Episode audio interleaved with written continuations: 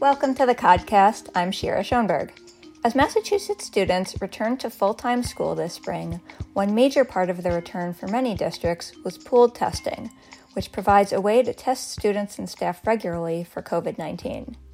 The state's pooled testing program is run by several organizations, one of which is C I C Health. With me today to talk about it are C I C Health C E O Tim Rowe and Head of Pooled Testing Bill Jacobson, who's also the former C E O of Workbar. Thank you for joining me on the podcast. Tim, before we even get to the pooled testing program, I want to ask you more about the Cambridge Innovation Center, started C I C Health during the COVID era, and it's offered individual and group COVID testing. You're also administering vaccines. Big picture, how do you see testing continuing to play a role, especially now that vaccines are also part of the picture? All right. Well, first of all, Shira, thank you very much for having us here. Um, and Bill, thanks for joining this morning. Uh, you're right, things are changing. Um, as of uh, yesterday, we heard that uh, twelve-year-olds and older will be able to get vaccines immediately. Uh, my nephew is getting one right now. And I think many of us in Massachusetts are excited to get to the point where now, you know, everyone twelve years and older who wants a vaccine will have it.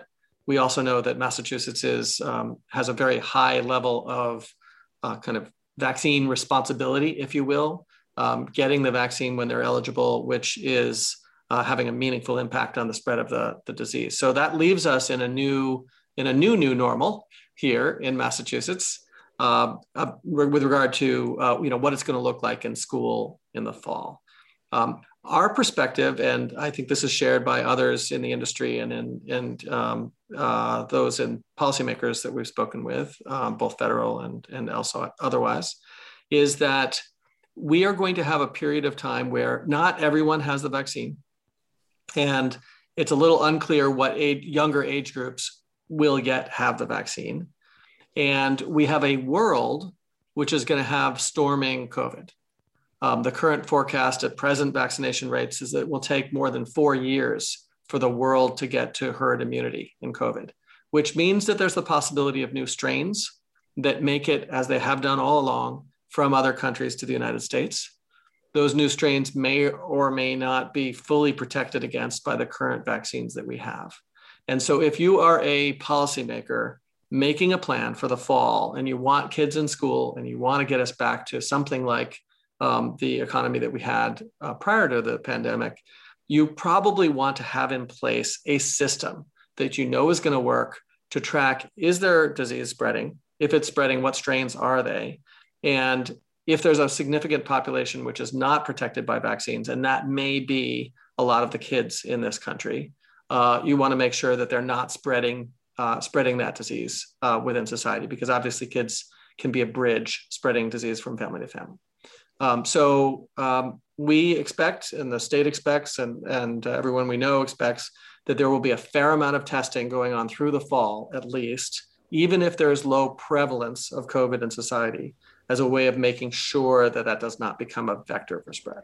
And are you seeing a slowdown in testing already now that the vaccines are available?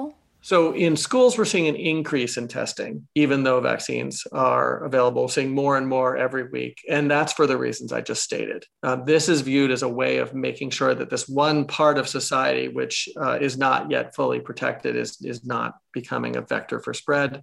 Um, and really to encourage parents to send their kids back to school.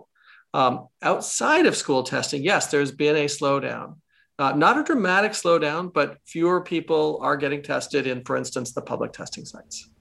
So, Bill, let's turn to you. Um, pooled testing. Explain to me what pooled testing is and how it works. So, pooled testing is where um, a group of individuals, each does a shallow nose swab uh, sample. This is how we're doing pooled testing. Um, so it's an easy swab. They get combined, uh, two to ten samples get combined into a single sample. That sample goes to the lab and comes back with a negative or a positive. The negative means that no COVID was present in any of the samples that made up the pool. And the positive means that there was some COVID uh, detected by the lab. And so what happens then is each of the individuals will do a follow-up test, and there's a variety of different ways that that can happen to find out uh, who was providing the, the COVID into the overall sample. It's proven to be a very effective assurance testing. So this is all done on people that are asymptomatic, you know, school kids and teachers and people going to going about their day, not showing any signs of symptoms. But it's a really efficient way, um, both in the operations and the economics, to to test a large group of people and and find if there is some individuals that could be leading to further spread. So how many schools are you testing in, and how many tests are you conducting? Uh, so we are testing in approximately five hundred schools currently across, uh, this is just within the public Massachusetts system. There's additional schools that C I C uh, is testing with, both in Massachusetts and around the country, but I'm specifically talking about the program that uh, that that the Massachusetts is is providing to public schools. So it's about five hundred schools, and we're testing about fifty thousand kids every week, but kids and adults. So what are you learning? What kind of positivity rate are you finding? Are we able to learn anything from your program about whether there is COVID transmission in the schools? So we're learning that the positivity rate is quite low, and it's actually been decreasing from when we started the, the program.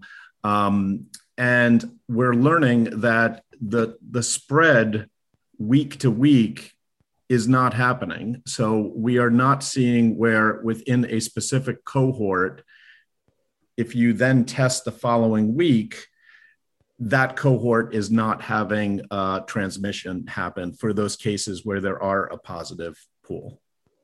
So, so I, I mean, the bottom line of that is this program is really working as a way to detect and stop uh, and, and, and at least know that spread is not happening within uh, within a school type building. So is the implication that we can be moving towards reopening more schools safely?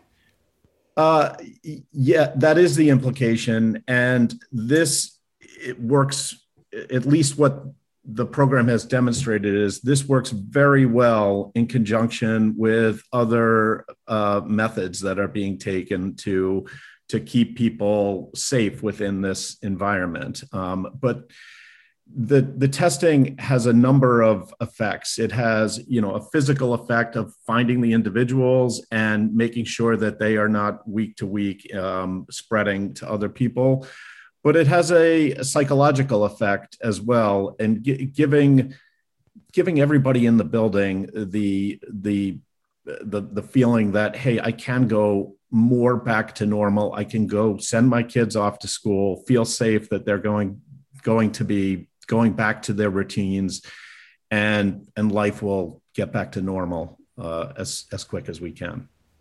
Are there particular communities where this type of surveillance testing makes the most sense? I mean, are you looking primarily at communities with high risk of spread, with low risk of spread? Does it matter?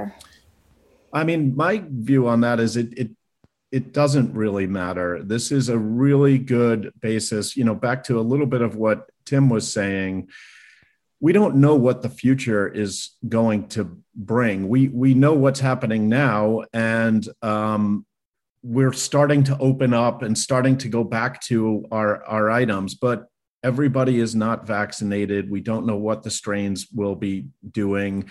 And people need assurance that They're the the places they're sending their kids, the things that we're doing are are safe across the board, and and we want to, like, what, what I've been focusing on is how do we make that a highly efficient system so that this can just take a couple minutes out of the day. We we want our schools to be places of education, and we want our classrooms to be where where our kids going to to meet other kids and to get an education, and so. So can we just make that testing five to ten minutes out of the day and not a heavy lift for everybody? And, and I think that's a key part to making this program a big success. Uh, you know, Tim and I are, as you know, have been we are imagining that this will continue into the fall, and we want there to be a world where there doesn't need to be a Zoom school along with an in-person school. We're really getting back to in-person learning. And that means that people will go down to less social distancing, things like that will have to happen. And so having a highly efficient assurance testing plan is a way to make sure that, you know, even if different strains or different uh, items happen that, that we just can't foresee, we'll be able to detect them and take some action um, depending on whatever the future brings. I think that was well said. And this might be more of a question for Tim, I'm not sure, but how do the finances of this work? Is the state paying C I C Health? Do schools or families have to pay? How much do you charge for a test? Yeah, it's actually free to the families, free to the schools, and free to the state. Uh, the federal government provided the funds to do testing in the whole country for all teachers and students. Uh, the second thing about pool testing is that it is actually very inexpensive for the federal government. Um, early days in the pandemic, the cost of a test, if you went down to C V S, would be one hundred fifty dollars. Um, we work with the Broad Institute of M I T and Harvard, which is a large nonprofit, well-respected lab here in Massachusetts. And they were able uh, to streamline it. They used robotics and other things, and they brought the price of a test down to fifty dollars. But then in the fall, they innovated using this technology called pool testing that we talked about, where ten swabs from ten people go into a single tube. And they also were able to do that tube for fifty dollars. So that works out to about five dollars per, per swab. Or if you think about the fact that these tests are needed about once a week, it's really just a dollar per day per student. And uh, that's obviously a, a very low cost for uh, the kind of safety and assurance that this provides uh, schools and families. And I remember early on in the pandemic, there was some concern that this use of surveillance testing at schools was only being done at the wealthier school dist- in the wealthier school districts, um, that it might be done at private schools that had the resources to pay for it. And I think the state program that we've been all talking about was an attempt to mitigate those inequalities. Do you have a sense now how prevalent surveillance testing is in the private schools compared to the public schools? And have we been successful? Are all districts who want it now able to access these tests?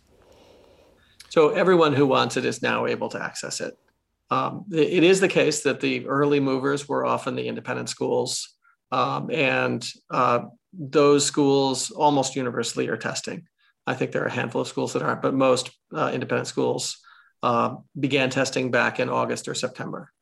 Um, the public schools, uh, some of them started in the fall. They did uh, individual uh, requests for proposal at the at the town level and found the funds. So there were a number of public schools that did start testing in the fall. Uh, but you're right, it wasn't until the state stepped in and said, look, we're going to make sure there are funds for this for all schools uh, that that broadened out. Um, and at this point, um, you know, we're seeing, uh, you know, well over half the schools in the state um, testing. Um, the many of those that aren't are, are small rural schools where they may not have even seen a single COVID case, and they just, I think, didn't didn't see the, the need for it. Uh, I mean, I'll add one to that, that I, I think the state has really, um, really done a lot for Massachusetts and for the country uh, in this. It, the, Massachusetts is the, the really the only state that, that I know of that has done such a comprehensive program. And it's enabled companies like C I C Health and our lab partner, the Broad, and others to to scale up our operations and, and really look across many districts and develop all of these kind of best practices and learnings that are now turning into a model for other states and other programs a, a, around the country. Um, and, and what the state did is they said, you can have a free to the district testing program, but you can also have the people that are going to need to run that, uh, the couriers that need to take the, lab, the the samples to the labs, the coordinators, the on-site help. And, you know, they've, they've really worked to, and, and so have we, to to take the barriers down and make this so that it is not a big lift for the schools? So a couple of months ago, I had another guest on the podcast, Doctor Michael Minna of Harvard School of Public Health, who's really been a strong proponent of these at-home tests. You know, essentially like almost like an at-home pregnancy test where, you know, you can wake up in the morning, spit on something, it tells you whether you have COVID. Now that some of these tests are starting to become available, and I know it's still early stages, do you have a sense that these type of at-home tests might replace some of the P C R tests or some of the pooled testing that you're doing? You know, what's what's the prognosis for testing going forward? So first of all, uh, we agree with Doctor Minna that the point of care tests are absolutely terrific. And uh, they have come, there more and more of them have been released. They're getting better and better. They're getting cheaper. Um, the, the best of them that I know still are in that sort of forty or fifty dollars range. Um, there are some antigen tests that are more like ten-ish dollars uh, and generally are acknowledged at being less accurate at detecting uh, the virus than, than, than the P C R tests or those more expensive tests. So for a school to be able to do mass testing for five dollars at the P C R level of accuracy, nothing has come close to that yet. Um, certainly if a technology arrives that is uh, viable, you know, is in sort of Uh, accurate and inexpensive, I think we and others would would consider it. Where those uh, point of care tests are looking to be pretty interesting is that after you've done a pool test, and on average, each each school gets a positive pool once every five weeks right now in Massachusetts. We expect that that will be less than that in the fall. Maybe it'll be once an entire semester, they'll have a positive pool. Uh, that means that the kids in that pool, the up to ten kids in that pool, one of them has Uh, has the has the virus. And it's great to have point of care tests then at the school to figure out which of those ten kids has it and to do it right away. And there are lots of ways that we're looking at it, including potentially trying to get some of those kits into the hands of families so that um, that family members, if you know, if your kid turns out to have COVID, you probably want to test everybody else in the family. Um, so um, so yes, I think they play a role. They may play a bigger role over time, but purely on the economics right now, um, the pool testing is the is king. I'll I'll add to that. Part of the discussion is, you know, really where should the onus of the testing be? Is it on the family? Is it is it something that ought to be done by the school? And um, it it it turns into a little bit of an equity issue as well, in that just getting the kit out to the student, getting it back on a regular basis, all those things seem individually uh, like not a, not something difficult to do. But when you do that at scale, it's hard. I mean, even uh, just in the circles that I'm in, I've been on a, co- a call where there's at-home testing going on and oops, forgot to bring the sample. So when this is systematically done at the schools, you can have a level of compliance with it a little bit better. So it's middle of May. Bill, let's forget about schools for a minute and look to something more fun, summer camp. How is testing being used at summer camps, or is it? Um, so it is being used at summer camp. Uh, guidance is coming out as uh, around this um, just this week. And uh, schools uh, or camps are running testing programs where uh, before kids show up at camp, they will be tested, and then they're tested while at camp. And then schools in particular are putting in uh, summer program uh, camp, uh, or testing programs for uh, summer schools and summer programs that will be happening. That's all part of the program that we're that that's rolled out already. And Tim, does this have the same model that you're running um, for the schools? I mean, is it is it going to look similar? I imagine it's got different financing, or does it?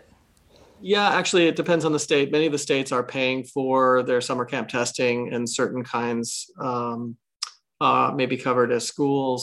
Um, the uh, the technology used is essentially the same, although uh, there are camps that are exploring the use of point of care test on arrival, for instance. So that moment that you get off the bus or dropped off by your parents, you'd really like, before that kid kind of then goes running around in the in the camp, you'd love to know right away. That's a great use of a point of care test. Um, the model typically has, for summer camps, has three layers. They have the test at home before you go, and bring, you know, bring the piece of paper that says you got tested. Um, you know, get that at your local, you know, testing site. Um, on a, on a, upon arrival, point of care test to immediately know that um, that there's no communicable disease, and then surveillance testing through the course of the summer camp for the longer summer camps, the multi-week camps, to make sure that there was nothing missed. Uh, last last year, there was uh, before arrival testing at many summer camps, and they still had big outbreaks. Somehow that, you know, that made it through. So I think they're being more careful this year. And from what I'm hearing from both of you, it sounds like you're really planning to keep this pool testing program going through the camps in the summer and once students return in the fall. Yep. And so let me switch gears a little bit just before we wrap up. Uh, Tim, in addition to the pooled testing, C I C Health is potentially best known in eastern Massachusetts for running several of the state's mass vaccination sites. There's been some criticism that vaccines should be better done at a local level, where public health providers can really reach out on the ground to hard-to-reach populations, to people who may not have the ability or interest to go to a mass vaccination site. Our mass vac sites, are they all going to be wrapping up pretty soon, and are we going to be moving to more of a local public health model as things continue? What What's the future for these mass vac sites? Sure. Um, so first of all, I, I think to the people who say that vaccines should be offered locally, particularly for at-risk populations, uh, I totally agree. Um, and I think that the strategy Massachusetts used is now viewed around the world as the optimal one, which is all of the above. If you took mass vax out of the picture, um, Massachusetts would have, by the numbers, been a laggard in vaccine distribution in the United States. With it, Massachusetts, on some metrics, is the number one state in the country in terms of the speed of the rollout. Um, there are some people who uh, have the ability to get themselves to a mass vax site. You can handle, you know, tens of thousands of people a day that way. And uh, it would have been very difficult to quickly get those volumes of people processed through your local pharmacy. If you've ever been, you know, kind of in those environments, and you know, you've probably got space for maybe two or three people to sit there safely distanced in the pharmacy environment, as an example. Um, so we believe strongly in, in all of the above. Um, the governor has announced that the mass vax sites, most of them will be shutting down over the next month. Um, and that's simply because we've reached the populations that the large bulk of the population in Massachusetts. And The uh, the folks that, for whatever reason, haven't gotten their vaccine yet, um, they we expect them to show up at the, the local clinics and the pharmacies. And you can learn a lot more about all of these topics on Commonwealth Magazine dot org. Tim Rowe and Bill Jacobson of C I C Health, thank you so much for joining me on the podcast. Thank you. Thank you.